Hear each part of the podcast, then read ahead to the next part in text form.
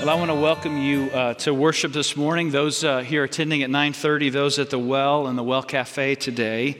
Uh, this coming Wednesday, uh, we will have Starting Point, uh, which is an opportunity for those who have been visiting our church uh, for maybe a short period of time, or even those who've been visiting for a long time, who are interested in making a membership commitment to our church to, to do that in that in that gathering. And we share with them what our church is all about, our, our vision, our values, what what it means to be a member of the church. Uh, it, it is both a time of affirmation of, of what, who we are, it's also a time of warning of saying, hey, this is who we are, this isn't who, who you are, this may not be the church for you. But when we have a, a, brief time of commitment, uh, one of the things that I always note is that we are now more than we once were because of the gifts and graces of each of those individuals who make a commitment to the life of the church. Every single person who unites with the church makes the church more than what it was before. And so you come to a weekend like this one, you come to an All Saints focus. And I know that one of the temptations that we have is to think that now we are somehow less. Because those who have been among us and have blessed us and led us uh, ha- are no longer here with us, but have been received in- into eternal glory. But what I want you to think about today as we remember these saints, as we continue to pray for their families, and, and we mark the ways in which they have blessed uh, our church in tremendous ways, uh, I, I, I want, want you to know that that's actually, it, it's not true that we're less. We're still more because the legacy of their life and their faith and all the things that they have done investing in this church have not only made it what, it's, what it is today, but it's also made you who you are today.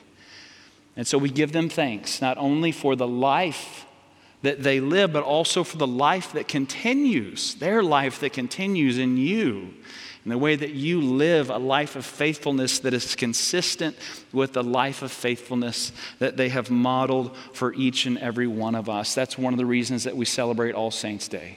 Is we remember that we stand in line. We are reflections of those who have come before us, and we give God thanks for them and for their families.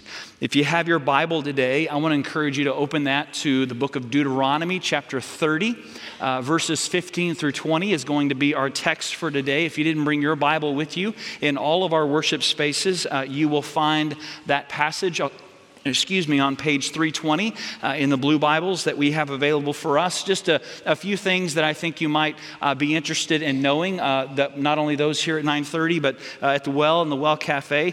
Uh, Josh Roberts, uh, who just led you here at 9:30, leading worship today in the Well, he finished the Marine Corps Marathon last weekend, and as you can see, he's still up, alive. Everything seems to be going well. So good job to, to Josh. proud of him him uh, for that great accomplishment. And uh, Dylan and Larissa Peacock uh, just released uh, their first single, a song that uh, was birthed out of their ministry here called Hands and Feet. You've been blessed by it.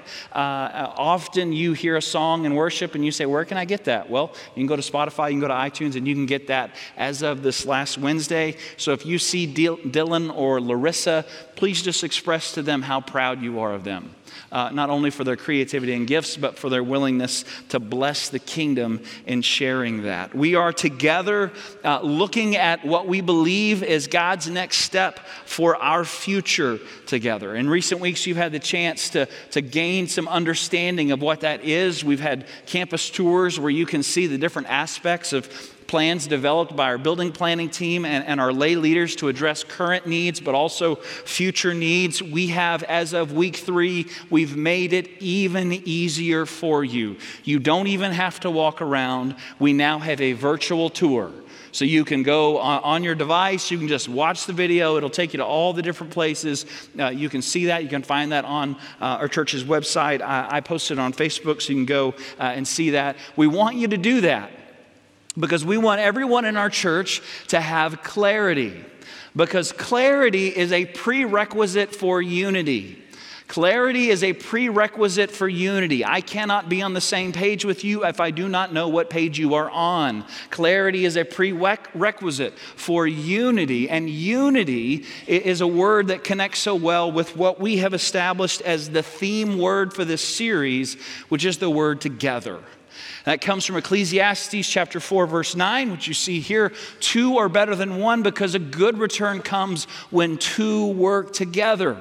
So we look at a big next step. We know that none of us can do that by ourselves. It's, it's a step that we can only take together. The other thing I've shown you uh, each week is the image of this rope. I decided just to uh, thread it through this table so I wouldn't forget it. Uh, but, but this rope is a reminder of what we find just a few verses later. Solomon talks about a triple braided cord not being easily broken. So, this uh, is a triple braided cord that by the end of this series it may not be. I mean, it's kind of falling apart. But, uh, but you see here three main strands of this rope. Each strand has an additional number of strands, and each individual strand is made up of individual fibers woven together. So, we've talked about that the strength of this rope is in the unity of each fiber together. And that same thing is true of you.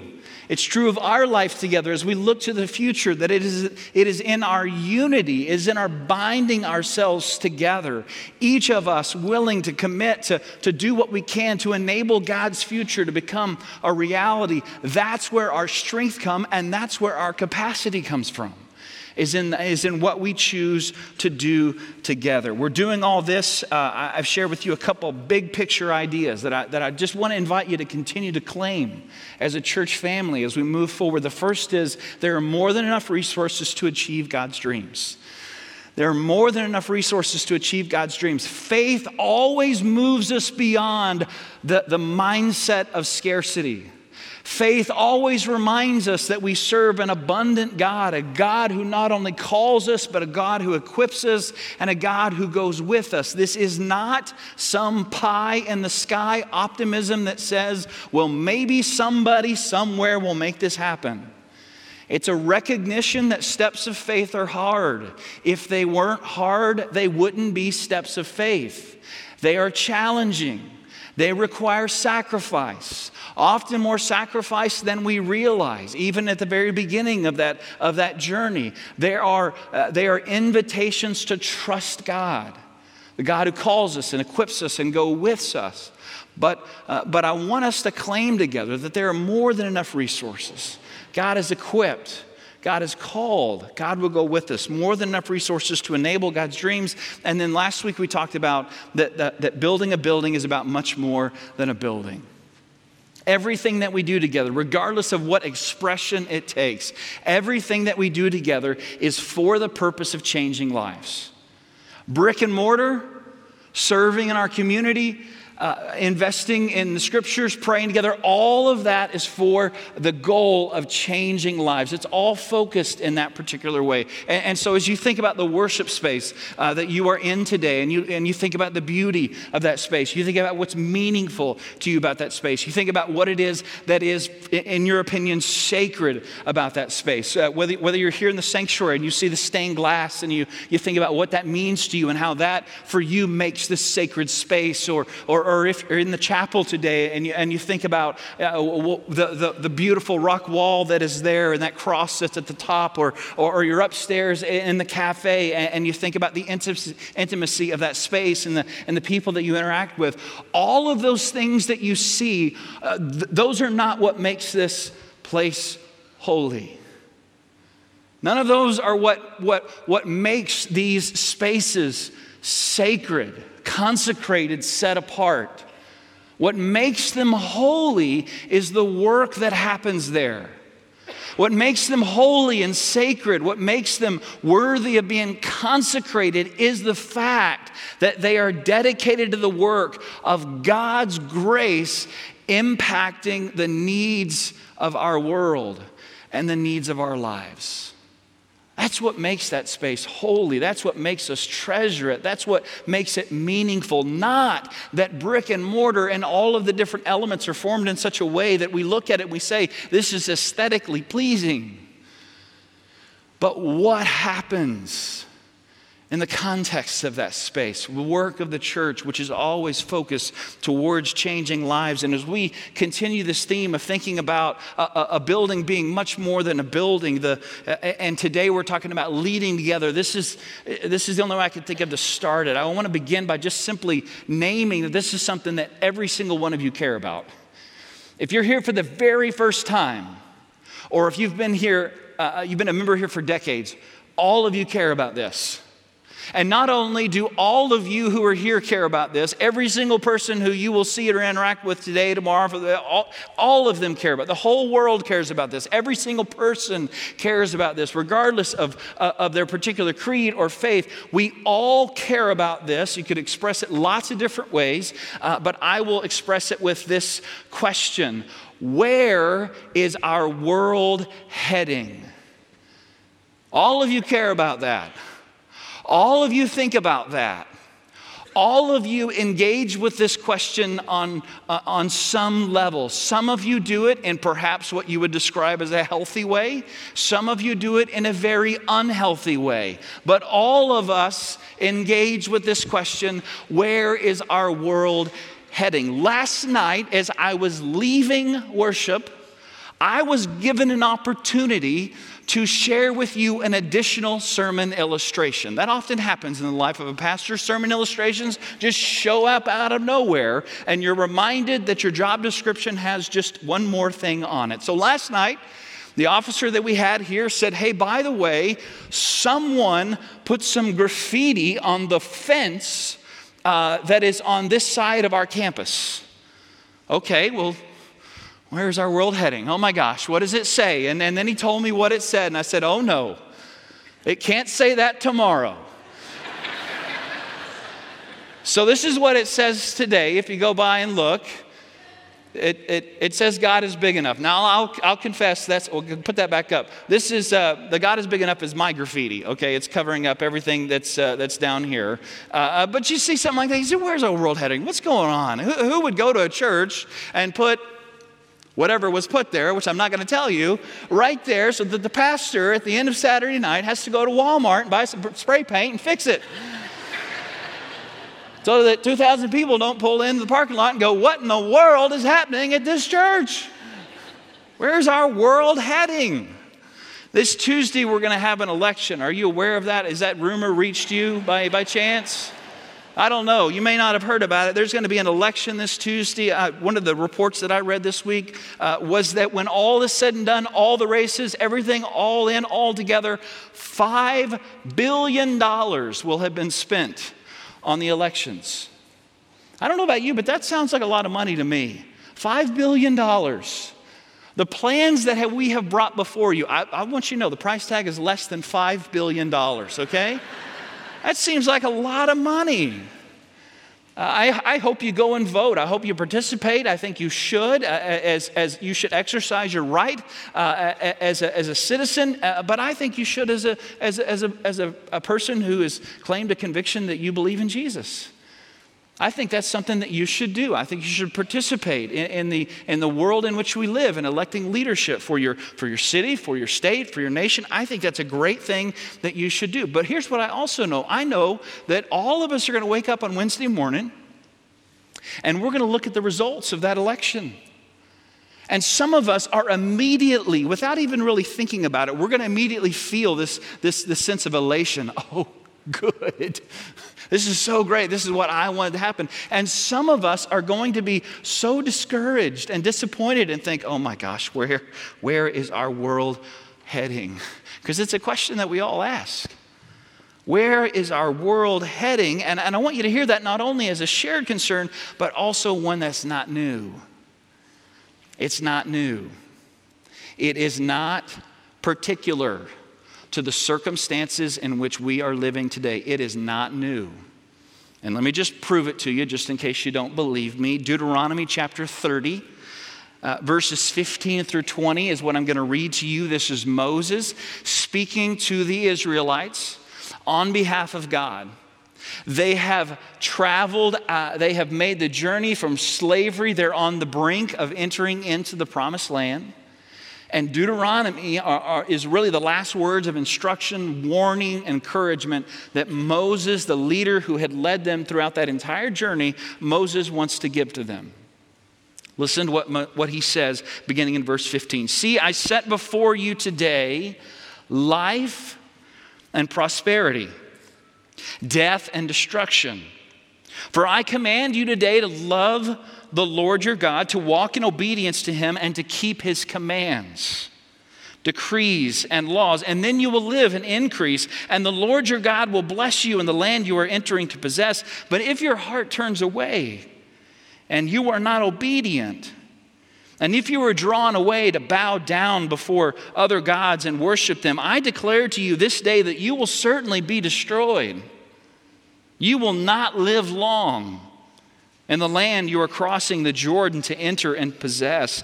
This day I call heavens and earth as witnesses against you that I have set before you life and death, blessings and curses. Now choose life, so that you and your children may live and that you may love the Lord your God, listen to his voice, hold fast to him, for the Lord is your life, and he will give you many years in the land he swore to give to your fathers, Abraham, Isaac, and Jacob. Now, first off, you could read that or understand that as the words of, of a perhaps in your mind a vengeful, vindictive God of a God who says, I want you to do it my way. There's no other way. You got to do it my way. If you don't do it my way, I'm going to punish you. But if you do it my way, I'll give you some treats. I'll take care of you. But I would encourage you to think about it this way. If you've ever had kids, you know, a, a young kid who's, who's hanging around the kitchen uh, and mom or dad is, is, is uh, messing with the stove, and, and, and you, you, you tell them something really important because you know it's important for them to hear that, that, that, that it's something they need to know if they're going to be in the kitchen while mom and dad is around the stove, uh, you say something like this This is hot. Why do you say that? Because if they put their hand on it, it's going to hurt. And what did all of you do when your parents did that? When they told you that? You, oh, whoa, it's hot. You, you, you wanted to test it out. It's the same thing. I've set before you life and death. I've set before you prosperity and destruction. I've set before you the, the opportunity to avoid pain and the opportunity to experience pain. It's time for you to make a good decision about what you will do. In, Deuteronomy, Moses uh, brings before the, the community these words from God you get to choose the kind of world that you will make. It's your choice. You get to choose. No one's going to force you this way or that way. You get to choose the kind of world that you will make. You get to choose what you will say. You get to choose how you will respond. You get to choose what relationships you invest in. You get to choose what decisions that you make. And whether you're thinking about something as broad as the world or maybe just the scope of your own family, you get to choose, don't you? You get to choose whether you sow in the lives of others words of encouragement and blessing and hope. And you get to choose, for whatever reason, to sow words in the lives of others that is uh, words that are very different and lead to a, a very different outcome. You get to choose the kind of world that you will make, but don't forget that whatever world you make will be the world in which you live. Now, back up with me. Remember who these people are? These are the Israelites. This goes all the way back to Genesis chapter 12 when God comes to the father of this nation, Abraham. And what God says to him is, I want to make a covenant with you. I'm going to bless you. I'm going to make you into a great nation. I'm going to bless those who bless you, curse those who curse you. And in you, here's the last part that we often forget in you, all peoples of the world will be blessed.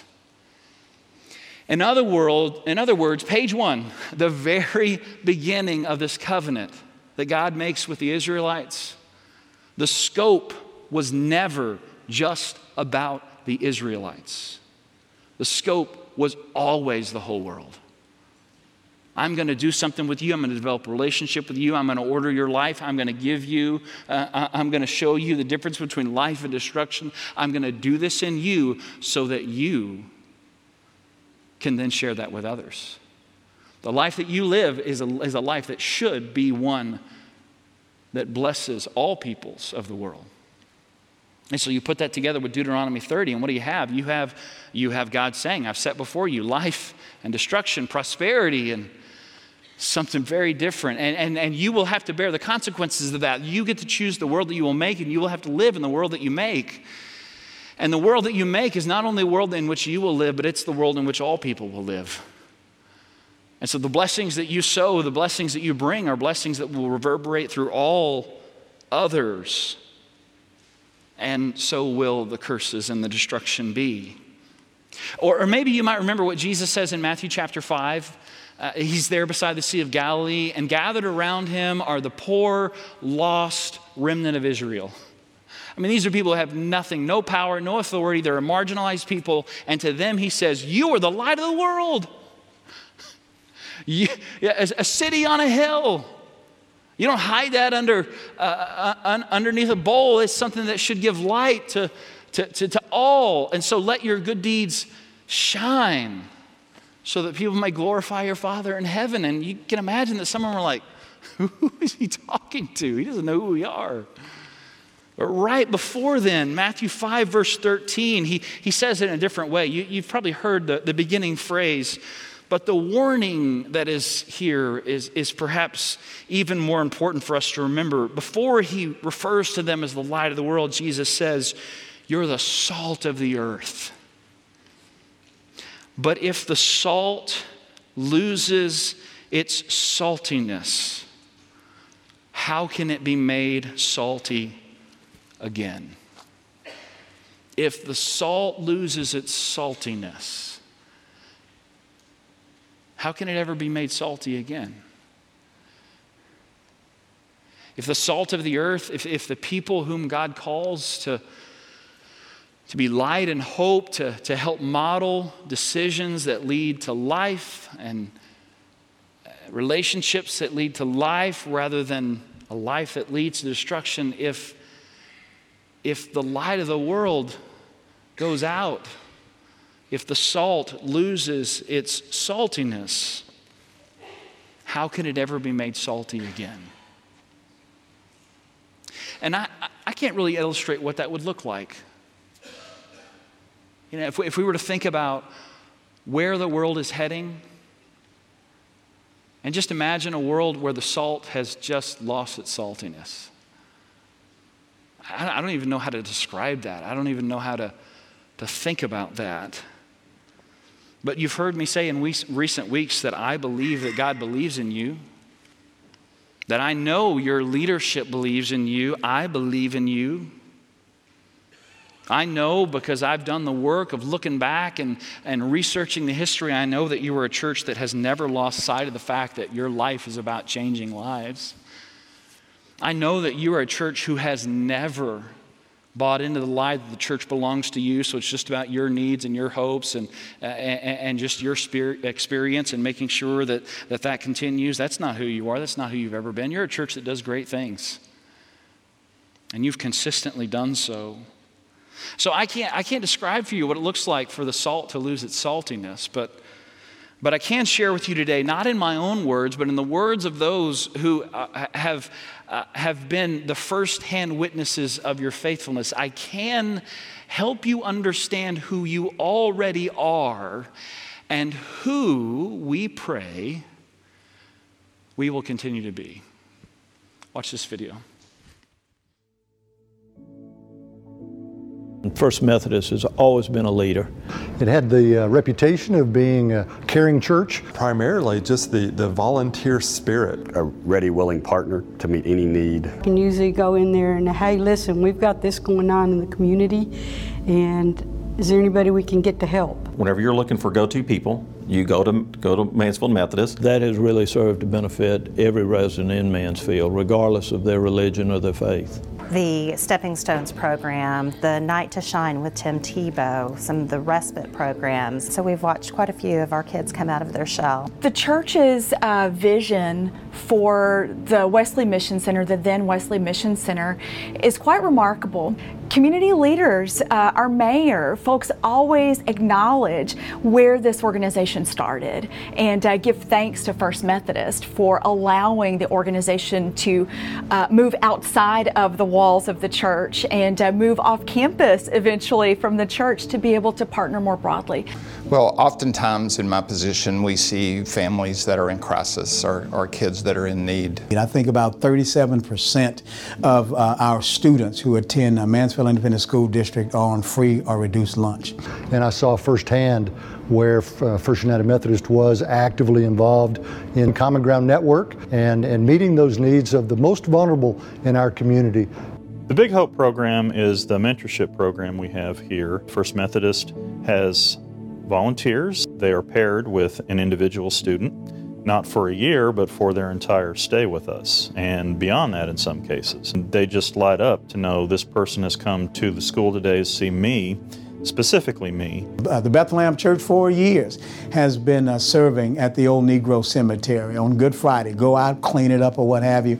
You know, all of them got on board uh, to uh, say, you know, can we come out? And they came out. As a matter of fact, uh, we had never done that uh, length, that extension of cleaning ever before, but it got done. So now every year we have our Run with Heart in January. The weather's not always perfect. It can be cold, it can be raining, it can be sleeting and snowing. First Methodist Mansfield is always there for Methodist Mansfield in that activity.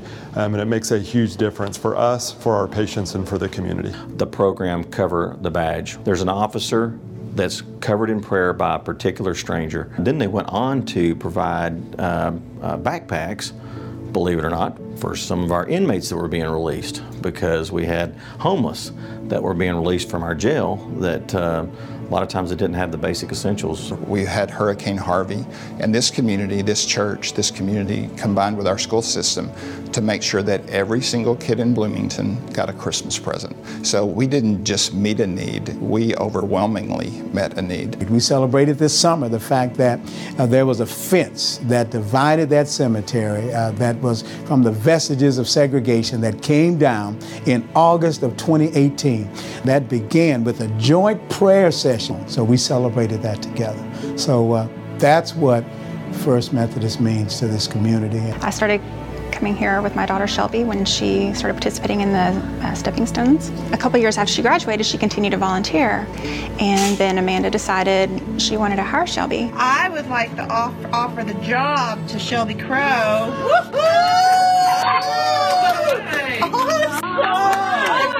Thinking back to the to the single building that was much smaller, you know, that I remember as a, you know, as a, a kid in high school to looking at what's been built today. Uh, it's, it's amazing. I'm Clayton Chandler, your city manager. Jerry Ritchie, and I am the president of Common Ground Network of Mansfield. Michael Evans, and I am the pastor at the Bethlehem Baptist Church. It's Priscilla Sanchez, I am with the city of Mansfield. Christy Cawthon, I am the transition and vocational coordinator at Mansfield ISD. John Phillips, president of Methodist Mansfield Medical Center. David Cook, Mayor of the City of Mansfield. Angela Crow, Shelby Crow's mom. I'm David Thayer, I'm the principal of Alice Ponder Elementary. Tracy Aaron, I'm the Mansfield Police Chief. Jim Vaszauskas, I'm superintendent of schools. Carmen McMillan, and I'm the executive director of the Mansfield Mission Center.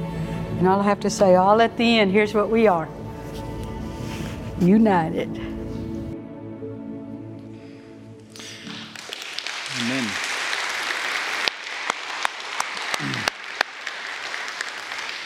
On January 11th, 2015, I became your senior pastor. And the very next week, I shared with you a brief, well, not brief, but I, I shared with you a statement uh, that I thought at the time defined our current reality. Uh, it's a statement that I think s- continues to define our current reality. It is this You are a significant church, serving in a growing community.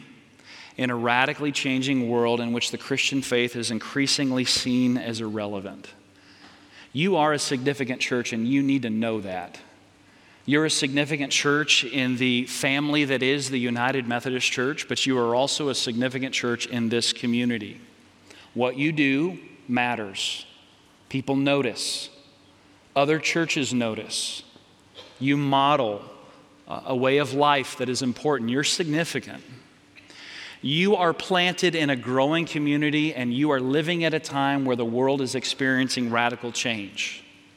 Whether you like it or not, you are planted in a growing community in a world that is experiencing radical change. Every once in a while, I hear and I feel, let me say, I hear and I feel, I think, I, I just wish things would slow down a little bit. I, I, wish, I wish the world wasn't growing so fast. We all experience the, the pains of that. We, we think about our experience and what life is and how we want it just to be preserved and what we, what we know. But here's, here's the reality this is where God has planted you. And every single person that is coming into this community, God cares about. And this is the community that you have called, been called to serve, and the, and the ministry that you share. It's harder today than it was 20 years ago or 30 years ago because we live in a radically changing world. And in that radically changing world, it is a reality that the Christian faith is increasingly seen as irrelevant. That's a reality we have to face. We have to be, uh, we have to acknowledge that and understand where that comes from and, and uh, be wise in our response to that. The world that you live in does not encourage the faith that you trust in, which is why it's important for us to know salt can lose its saltiness. And I don't know about you, but I have no interest in being a part of a church that was once the salt of the earth but has lost its saltiness. I bet you don't have any interest in that either. The leadership of this church, how we lead together. Let me just give you three ways where I see this church shaping the future, molding the world that is being made. First is the light of your living. I don't know if you've thought about this before, but the product of the church is you. You are our widgets. You are what is rolling off the assembly line. You are what we are sending into the world. It's you, it's your life. It's the life that you live every single day. It's the family that you are creating for yourself. It's the way in which you engage with your coworkers at work. It's the things that you say and the things that you choose not to say. It's the light of your living. You are the evidence of the vitality of this family of faith. It's you. It is not, though we often think it is, it's not how great the music is, although I think it's great. It's not how good the sermon is, though I will say I tried really hard. but nothing I say has any meaning, value, significance if it doesn't have meaning and value and significance for you. Because you're what comes off the assembly line. And when you think about the light of your daily living, you recognize that there is also, at times, there's the leverage of your influence. And sometimes that happens because of a particular circumstance or opportunity. It's because you live this out so consistently, someone in your sphere of influence, when they find themselves at a place of need where they don't know where to turn, you're the person they turn to because they've seen something in you. They saw the way you handled that, uh, that problem that you had at work. They, they saw the way you handled that disappointment, or, or, or you were the one who shared a word of encouragement at another time in their life, and you have leverage with them because of a circumstance or an opportunity. Some of you have leverage because of the position that you have. Some of you have leverage because of the position that you have. I have leverage and influence that I do not deserve and I have not earned only because I'm your pastor. I can say things that, that people will actually listen to, and I don't even know why they're listening. Well, it's because of you, it's because of who you are.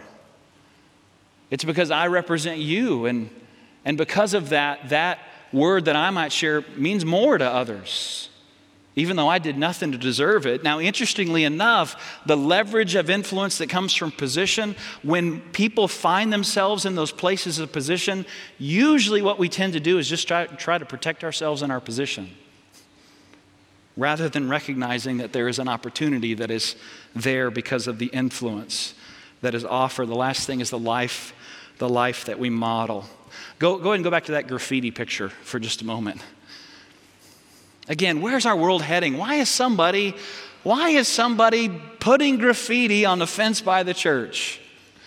I don't know. But just in case you've forgotten, our kids built that fence.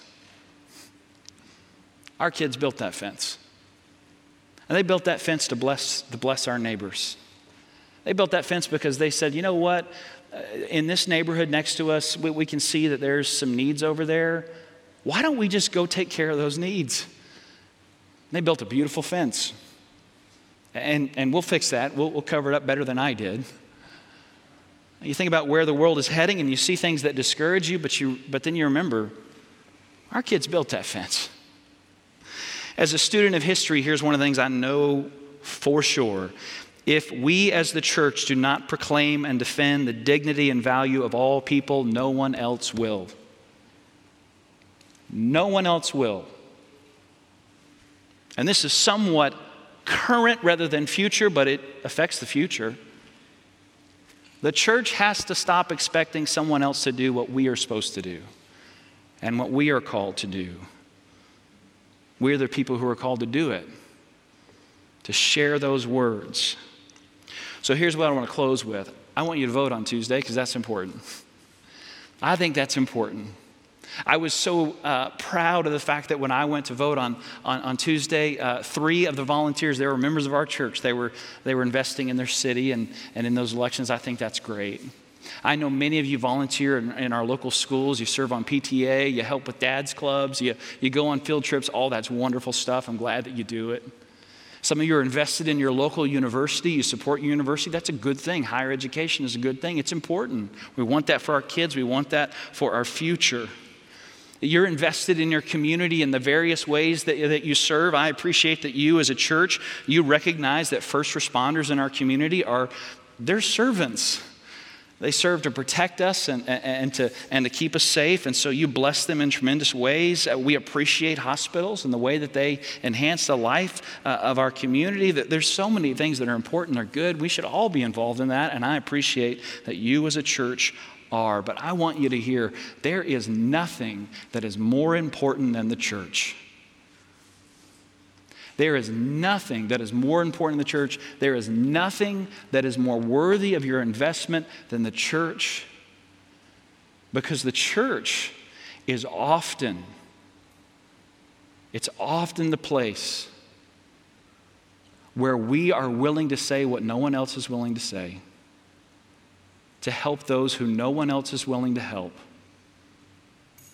to bring life into places where no one else is willing to go. That's what makes us the salt of the earth. And part of why we do what we do and we look to the future is we don't ever want to be a place where we would say, they're not very salty anymore. Let's pray. Loving God, we give you thanks for the heritage of our church. We give you thanks today for the saints who have gone before us. And we give you thanks, Lord, that today we come to this same table. And we remember that at, at the core of all of this is your love and your grace poured out for us and for the entire world. And so, even as we break this bread today, Lord, we remember the words that you shared with your disciples inviting them to do the same in remembrance of you, your broken body shed for us. We think, Lord, of this cup, the cup of what you described as the new covenant, your blood poured out for you and for many. And Lord, as we think about your body broken and your blood shed, remind us that you've sent us to do the same. You've sent us to be your people, to be your body, to serve your world, to invite the world to choose life. We pray that you would pour out your spirit on these gifts of bread and juice. May they be for us the body and blood of Christ, that we may be for the world the body of Christ redeemed by his blood. Amen.